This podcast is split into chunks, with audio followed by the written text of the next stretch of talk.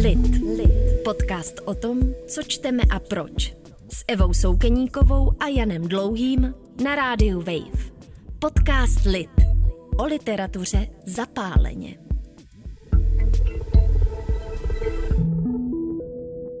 Posloucháte literární podcast Lit, já jsem Eva Soukeníková a mám radost, že jste si nás pustili. Ve studiu se mnou sedí komentátorka, publicistka, politoložka a také odbornice na Francii Eva Svobodová. Ahoj Evi. Ahoj. A právě ve Francii budeme nejspíš celou dnešní půlhodinku. Na konci minulého roku vyšly v nakladatelství Host hned tři texty od francouzské spisovatelky a nositelky Nobelovy ceny za literaturu z roku 2022 Annie Erno. A právě Annie Erno se dneska budeme s Evou věnovat. Budeme se bavit třeba o tom, proč zrovna Erno si vydobila místo v našich duších, jestli vůbec. To je lid. A jak i Annie Erno ráda začíná všechny své publikace, já začnu citátem, respektive dvěma, které mě zaujaly a něčím, něčím jsou pro mě eh, osobně vystihující pro, pro dílo Annie Erno. A první je z textu Paměť dívky. A cituji. Nejsem kulturně založená. Cenu pro mě má jen jedno. Uchopit život a čas. Pochopit a užívat si.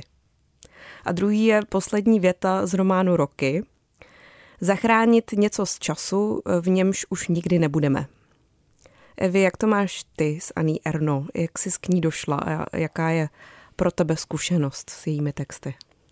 No, myslím, že jsi docela dobře vybrala ty citáty a možná se k tomu ještě budeme vracet. Jak já jsem k ní došla, já si myslím, že jsem na ní narazila v textu uh, Didiera Eribona Návrat do Remeše, který vyšel už před hodně lety. A že já jsem na nějak narazila, zjistila jsem, že byla přeložena právě uh, její kniha, nebo respektive ty dvě novely uh, Místo obyčejný živ, obyčejná žena.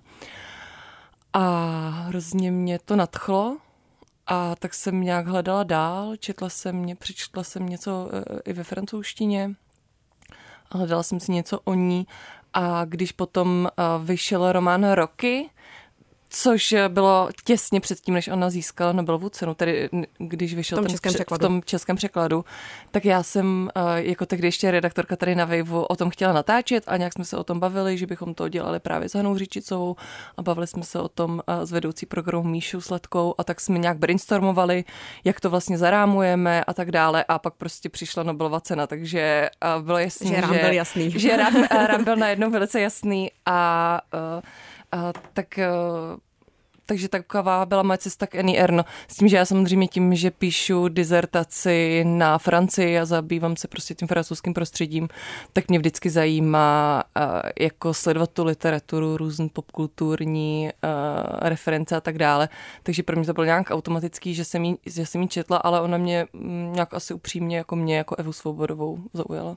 No a kdybys měla na začátek vypíchnout, čím tě vlastně zaujala? Co je to, co je to gro pro tebe, No, to je možná to, co se říká v těch citátech, taková nějaká civilnost, že přece jenom tím, že já nejsem literární vědkyně, jsem, jsem politoložka, čtu to tak trošku jako uh, Eva Svobodová občanka, tak trošku jako uh, politoložka. Není to Ale úplně... ono to jde u jejich textu. Jo, jo, a není to, nedívám se na to tak, mm, tak odborně samozřejmě jako třeba literární vědec, ale pro mě prostě je, mně se líbí ta civilnost, uh, hodně se mi líbí um, právě ta nějaká jako přímost, jednoduchost a zároveň uh, taková nějaká jako analýza v těch drobnostech, jak v tom jazyce, že ona prostě, že zejména třeba v těch prvních dvou novelách, které jsem zmínila, tak ona prostě fakt se dokáže zachytit eh, nějaký uh, sousloví, který ty lidi z jeho okolí uh,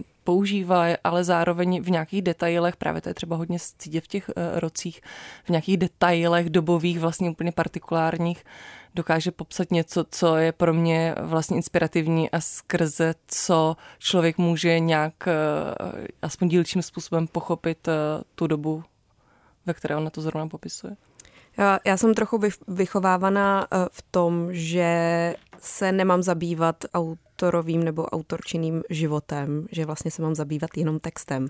Ale to u Aní Erno vlastně vůbec nejde. A abych dala jenom takový jako krátký úvod pro třeba někoho, kdo se s Aní Erno ještě nepotkal, tak eh, bych řekla jenom nějaký její základní životní údaje. Aní Erno se narodila v roce 1940, vyrůstala v malém normandském městě, studovala literaturu a stala se profesorkou literatury poté. Debitovala v roce 1974 románem Prázdné skříně. Svůj největší román, to se asi můžeme shodnout, roky vydala v roce 2008 a tedy v tom eh, českém překladu před několika lety. A to je konec mého krátkého referátu, ale eh, proč jsem to vůbec říkala? Ty osobní životní události jsou pro Aní Erno klíčové. V čem vlastně?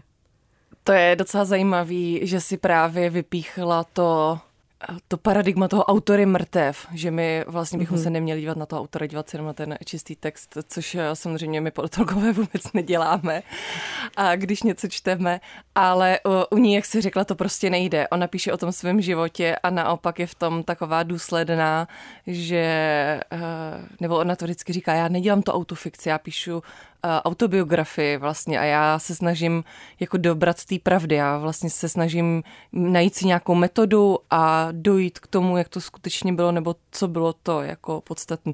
Jako samozřejmě, jakmile převyprávíte nějaký příběh, tak to už je fikce, protože už prostě je to nějaká interpretace té, té situace, ale eh, je jasné, že, eh, že, že to je o ní, o jejím životě a že, že se ten její osobní příběh jako občanky Annie Erno a jako spisovatelky vlastně úplně nedá rozdělit a svým způsobem si myslím, že i to je na ní lákavé, nebo je to vlastně hrozně zvláštní eh, najednou jako být takhle blízko tomu spisovateli a tomu jeho jako, jako skutečně vnitřním světě, jak o něm jako přemýšlí, jak přemýšlí o sobě a samozřejmě v kontextu té Annie Erno, jako vždycky i o tom světě, že, že ona jako to, to co nizerně po, prožívá, se vždycky odehrává jako ve světě v nějakém kontextu a tak to uh, i vypráví, i když uh, ne, netlačí nějak na pilu, ale vždycky je to Annie Erno a její pocity uprostřed nějakého společenského kontextu, který se mění.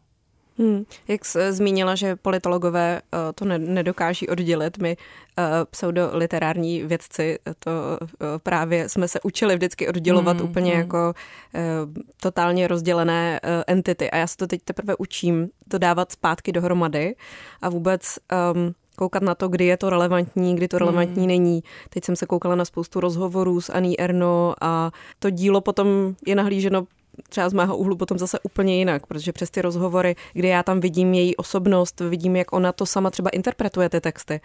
A to je pro mě třeba strašně zajímavá zkušenost. No a hlavně ten prožitek je prostě jako spojený, že to nejde odpojit, že to je jasné, že to je nějaká interpretace, že ona chce v těch příbězích nějak vypadat, nějak sama sebe uh, zobrazovat a někdy i jako tvrdě, třeba když vyšel teďko uh, vlastně ten, ta, ta dvojknížka um, právě Událost a teď si nepamatuju, jak se jmenoval ten... Mladík. Mladík a Událost, tak v tom mladíkovi tam je na sebe poměrně jako tvrdá, nebo tam vlastně ukazuje, jak dokáže být jako zlá v nějakých situacích až.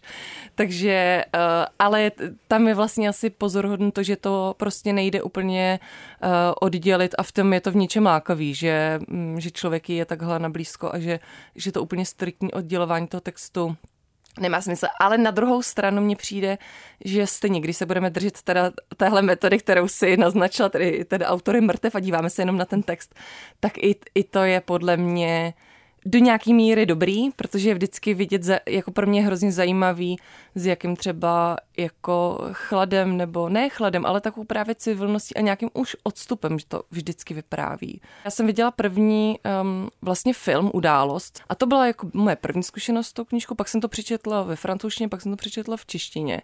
A došlo mi, že to je hrozně těžký ty její díla jako nějak udělat nějakou adaptaci, protože ona to vlastně píše dost právě s tím odstupem a už s nějakou interpretací a možná s nějakým No je tam, je tam pro mě prostě ten uh, odstup, který, když se převede vlastně do té dramatizace, tak tam je potřeba ta zápletka a mnohem jako realističtější a současnější uh, vedení toho příběhu. Když jsi zmínila tu událost, abychom trošičku popsali uh, posluchačstvu, o čem vlastně píše, o čem vlastně třeba událost je. Pro mě to byl jeden z těch textů, u kterých jsem třeba sama, který se mi vyrily úplně jako hluboko do žaludku. Ještě potom dovysvětlím proč, až ti mhm. nechám hmm. samozřejmě slovo, ale o čem třeba je událost?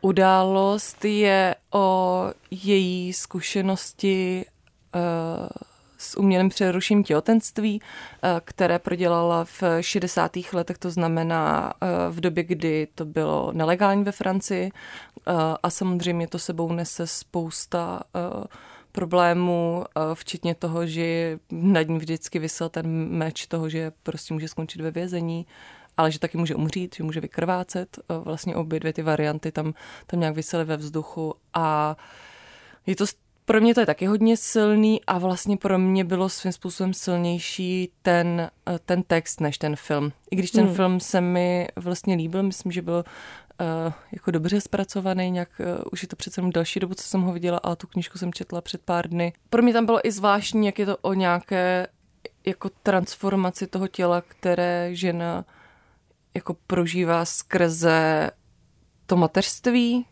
a kdy ona tam na konci právě popisuje, že najednou po té interrupci už prostě není ta dívka, najednou si jí nějak to tělo jako mění.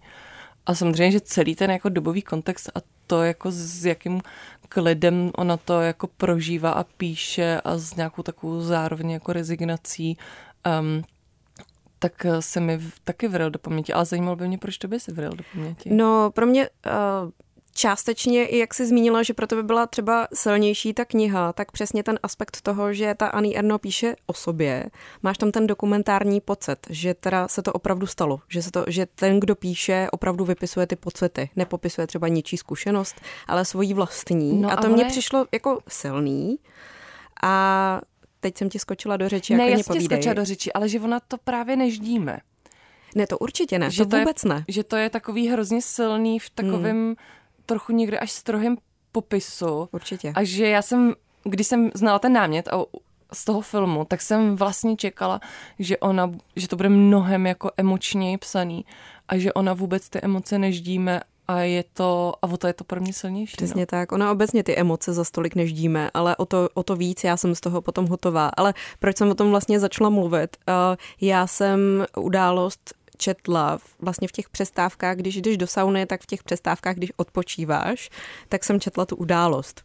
A tím, jak v té sauně jsi vlastně taky jako hrozně propojená s tím tělem, s tou hmm. tělesností, s těmi jako uh, procesy, co se ti v tom těle děje. A Vlastně mě tam skočila vzpomínka docela nedávna na můj velký kulturní zážitek z dokumentu Sestry z kouřové sauny. Já nevím, jestli jsi to neviděla náhodou. Já jsem to viděla na, na Jihlavě na festivalu a to je dokumentární film estonské režisérky, která uh, dokumentuje prostě ženy v sauně, které ale uh, mluví o svých zkušenostech a právě všechno, co se týče žen, ženských těl, Eh, politiky, feminismu a tak strašně se mi to propojilo v jeden jako silný zážitek ještě s tou saunou a s tou událostí, že, že se mi to právě jako vrlo hluboko. A dokonce jsem si i uh, připravila takový krátký uh, jenom odstaveček, aby i posluchačstvo uh, tušilo, o čem se vlastně bavíme, o jakých emocích nebo částečně zastřených, ale o to, o to, uh, o to výraznějších. Tak jestli můžu na, si na chvilku zacitovat. Na zítří ráno jsem se položila na postel a obezřetně jsem si zasunula jehlici do vagíny. Snažila jsem se poslepu najít děložní hrdlo, ale nedařilo se mi to. A jakmile jsem ucítila bolest, nedokázala jsem pokračovat. Uvědomila jsem si, že sama to nedokážu. Zoufala jsem si nad svou bezmocí. Nebyla jsem dost silná. Nic, prostě nemožné. Pláču, mám toho už pokrk. Lit, lit, lit s Evou Soukeníkovou na rádiu Wave to je pro mě část, která přesně popisuje to, o čem jsi mluvila. Je to takový až, až lehce možná reportážní styl toho psaní. Hmm, hmm. A to je podle mě hodně v té události, kde je nejvíc pro mě nějaká zápletka v těch jejich knihách. A tam to je možná docela dobrý postřeh, že to má nějakou takovou Eh, reportážní, zpětně píše tu, tu, tu reportáž o té situaci, protože v těch jiných knížkách uh, zápletky postavy moc nejsou. Třeba když člověk poslouchá, nebo já jsem roky nečetla, já jsem poslouchala jako audioknihu, než se pustíme do roku, tak si tady uděláme právě promo, když jsi to zmínila, protože právě uh, roky připravil režisér Petr Mančal uh, v audioverzi na uh, Vltavě, tady na Českém rozhlase. Já jsem nejdřív četla, ale potom jsem i poslouchala, ale spoustu známých kamarádů mi říkalo, že právě skrze tu audioknihu se vlastně až jako dokázali ponořit do toho díla, do té knihy, že předtím jim třeba odbíhala ta pozornost, hmm. že nedokázali jakoby držet tu linku, ale s tou audioverzí se jim to podařilo. Proč to u těch roků takhle je? No, protože je to prout myšlenek a událostí, vzpomínek.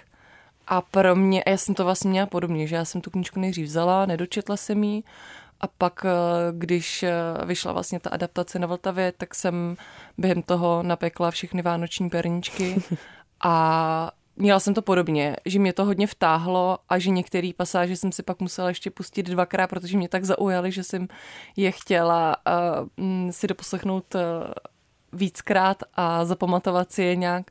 Myslím, že to je uh, hodně o tom, o tom vzpomínání a o tom vyprávění, které může udělat uh, ona jako intelektuálka, a které by třeba to okolí úplně nemohlo udělat, protože je třeba tolik nevnímá, nebo tak mi to přišlo, že vy, vy, vypráví nějaké ta, takové každodennosti z toho svého života a ten způsob interpretace je samozřejmě jako velká intelektuální práce, ale, ale zase tam cítí ta blízkost.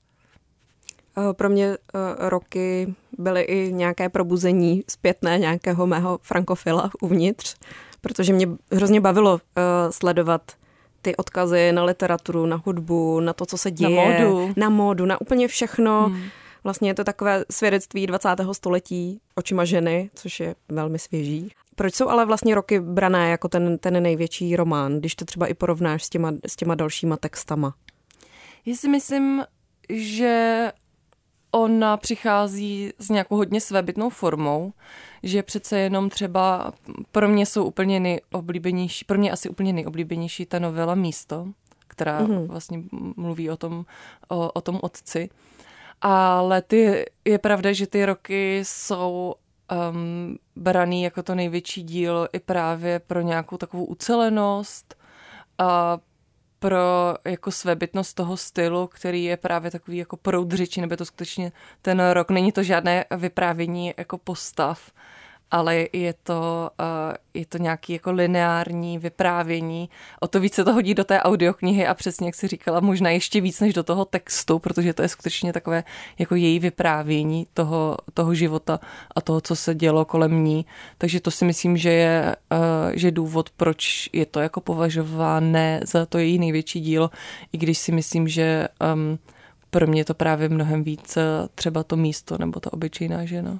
K tomu se hned dostaneme jenom, uh, jenom k tomu stylu psaní. Hrozně se mi líbilo v jednom rozhovoru, kdy sama svoje psaní popsala, že není laskavé, ale že je ostré jako nůž. Hmm. A to mi vlastně přišlo hrozně přesný. Že když čteš ty texty, obzvlášť u těch roků, že máš pocit, že opravdu odkrajuje No to je vlastně, když se bavíme o tom textu versus ta persona, tak mě to podle mě stejně, vůbec jako hrozně zajímavý, protože já jsem našla nějaký uh, rozhovor právě nad tou novelou Místo z 80. let, kde ona ještě poměrně mladá žena a ona mluví takovým tím velice jako jemným až jako tichým hlasem a okolo ní jsou ty čtyři muži, který vlastně vysvětlují, že to, uh, že to je všechno jinak, než si myslí. A uh, jako na mě, obzvlášť v těch jako mladších letech, to znamená třeba jako do 40 let působí ona jako strašně jemně, tak úplně subtilně. A pak je, um, a to jí psaní někdy tvrdý, no, vlastně. Není, není to úplně laskavý. Není to vůbec laskavý a sama k sobě, přesně jak jsi zmiňovala, ona k sobě vůbec není laskavá, ona k sobě přísnější než eh, kdokoliv kolem ní eh, v průběhu jejího života, podle mě. Je tam taková tvrdost, ale jako dobrá, no. A proč vlastně místo je tvoje oblíbená, oblíbený text? No, protože to byla ta první knížka, kterou jsem četla. A myslím, že to mám podobně třeba u Eduarda Luje. Prostě mm-hmm. to, je, to skoncovat s Edinby je ta jako první věc, kterou, kterou, eh, kterou jsem četla a nějak to zůstává ta nejoblíbenější. A mně se prostě hrozně uh, líbí to zasazení toho jako individuálního příběhu, jako ty proměny, ty sociální třídy nebo vůbec toho jako rozporu, protože si myslím, že třeba pro nás to nemusí být úplně pochopitelné, protože my jsme vyrostli úplně v jiném kontextu, jako to, že má někdo uh, rodiče dělníka ho samozřejmě jako diskvalifikuje v nějakém jako sociálním postupu, to bez pochyby u nás funguje taky. Ale myslím, že v té Francii to je jako ještě jinak a vlastně mě překvapilo, stejně jako třeba u Didiera Eribona nebo právě u Eduarda Louis, jaký je s tím spojený um, jako pocit studu to pro mě bylo třeba strašně překvapivý. A jako pro politoložku to pro mě bylo vlastně zajímavé, že já jsem pak šla a začala jsem se o to téma zajímat jako sociologicky odborně. Už jsem sahala samozřejmě po, po nějakých jako empirických uh, studiích a tak dále. Ale vlastně to je jako věc, která mě hrozně zaujala a právě se mi líbilo ta, ta ten, ten rodinný příběh a to popsání toho otce do takových nejmenších detailů, co si bral vlastně na tu práci eh, na, na zahradě a, a tak dále. Takže to, to mně přišlo nějak a zároveň tam hodně v ní jako je cítit ona um, v tom věku, kdy má ty děti a vlastně v tu dobu to patrně píše a uh, celý, celý mě to prostě nějak hrozně zaujalo a hrozně mě to přesně jako vtahlo do toho francouzského prostředí a toho zájmu o, o, to, o tu jako společnost třeba uh, jako typu valeční Francie, o které vlastně tady ve Fran- o, o které tady v Čechách vlastně moc nevíme. Eh, tím, jak vypíchla ten stud, tak jsem si přesně eh, vzpomněla na svoje poznámky, když jsem četla paměť dívky, kde jsem přesně asi třetí řádek jsem měla kapitálkama stud. Že to je přesně ten pocit, který je strašně zajímavý a strašně podle mě třeba i málo popsaný eh, v literatuře a hrozně se mi líbí, že ona do toho jde úplně jako do, do jádra toho studu a stydíš se vlastně s ní, když to čteš. A u ní se mísí ten stud právě třeba v paměti dívky, jako holky z katolické školy, eh, která vyrostla jako ve velice konzervativním prostředí, který to ta poválečná Francie prostě bylo do těch 80. let minimálně. S tím jako, eh, jako sociálním, socioekonomickým, že jo? To, že ona je prostě eh, z, jako z dělnické rodiny, která jako taky prožívá nějakou emancipaci, tak pořídí si vlastně ten, ten koloniál, ale stejně jako ona cítí nějaký jako sociální stud a, a to jsou dvě věci, které se tam misí pro mě. Ty jsi zmínila dvě konkrétní jména francouzské literatury, které jsou považované za takové možná následovníky tvorby Annie Ernaux, Eduard Louis a Didier Ribon. Ty jsi vlastně s Eduardem mluvila tady v Praze v, v rámci rozhovoru, který si s ním vedla. Eh, a on i zmiňoval vlastně Annie Ernaux, že se, že se přátelí, že se spolu baví, pamatuju si to správně.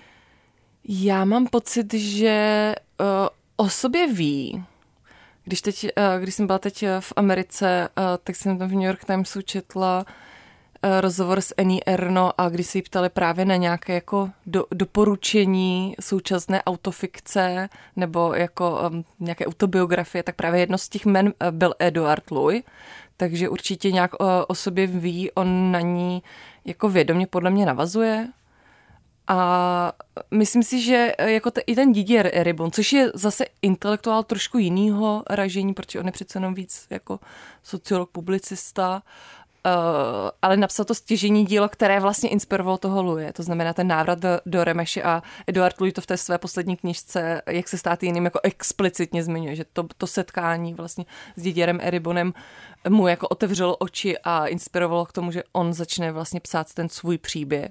A myslím, že ten, ten Didier Eribon se určitým jejím jako stylem psaní eh, jako taky inspiruje, ale těch lidí je vlastně um, myslím, že ve francouzském kontextu celá řada a ona určitě jako tu francouzskou literaturu um, jako hodně uh, um, hodně ovlivnila, no, tím právě způsobem, jakým vypráví. Já jsem si jako vzpomněla, když jsme o tom natáčeli před uh, více než rokem s Hanou Řičicovou, tak ona vlastně vypíchla, že ona to píše, jako když píše dopis.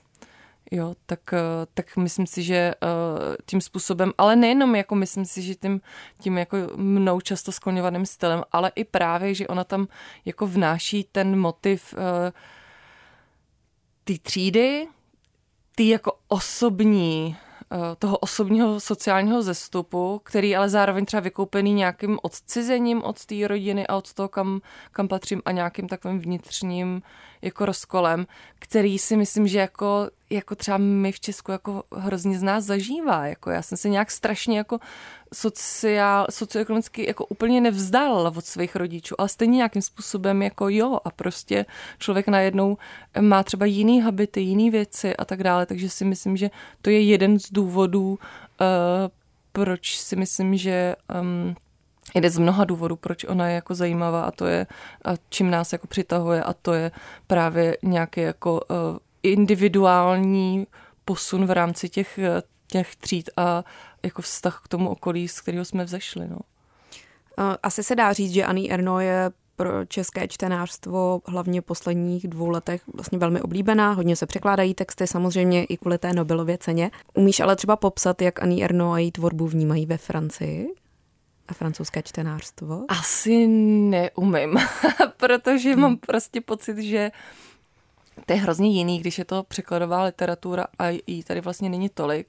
A v, tom, v té Francii je ten uh, kontext uh, a ten jako ten rozměr a množství těch intelektuálů a těch spisovatelů jako vlastně obří.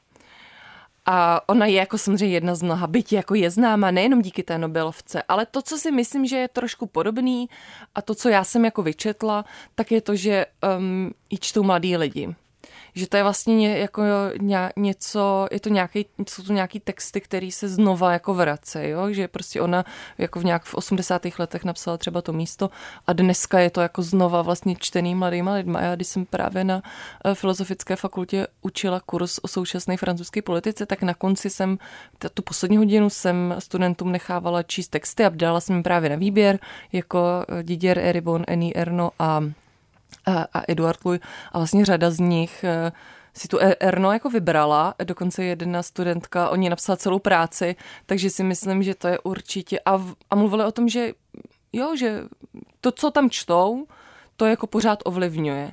A myslím si, že to se samozřejmě děje i tady, i ve Francii, protože my jsme si těma problémama čím dál tím bližší. Jako problémy, který dneska popisuje um, Eduard Louis na severu Francie, jsou v něčem podobný těm, který my uh, vidíme prostě uh, na severu Čech nebo na severní Moravě. Já mám takový jenom malý fun fact, jak jsi mluvila o tom, jak teda čtou Annie Erno ve Francii, nebo respektive jak ji nečtou, jak toho mají strašně moc, jak mají strašně moc těch autorů a velkých autorů, tak ona měla takovou jako lehkou roztro, eh, roztrošku s Michelem Uelbeckem, což mě hodně bavilo a bylo to právě okolo uh, Nobelovy ceny, protože tam se víceméně rozhodovalo, jestli ji dostane ona nebo on. A Annie Erno se potom uh, vyjadřovala, že je hodně ráda, že to vlastně nezískal ten mizogin, ale ona za to feministické vidění světa a to mě, to mě bavilo. A vnímám to podobně, já jsem faninka spíš Annie Erno, nebo určitě jsem faninka Annie Erno a Uh, Uelbeck není můj oblíben autor a hlavně jako důvod, proč Uelbeck není můj oblíben autor je ten, že já prostě nevěřím, že ty jeho díla jako přežijou zub času. Já si myslím, že on je v něčem jako trefný glosátor eh, té současné situace a proto je jako hodně čtený, překládaný a prodávaný autor. Ale jako u té Erno mám prostě pocit, že ona už jako to už se jako stalo, jo? ona už je fakt stará.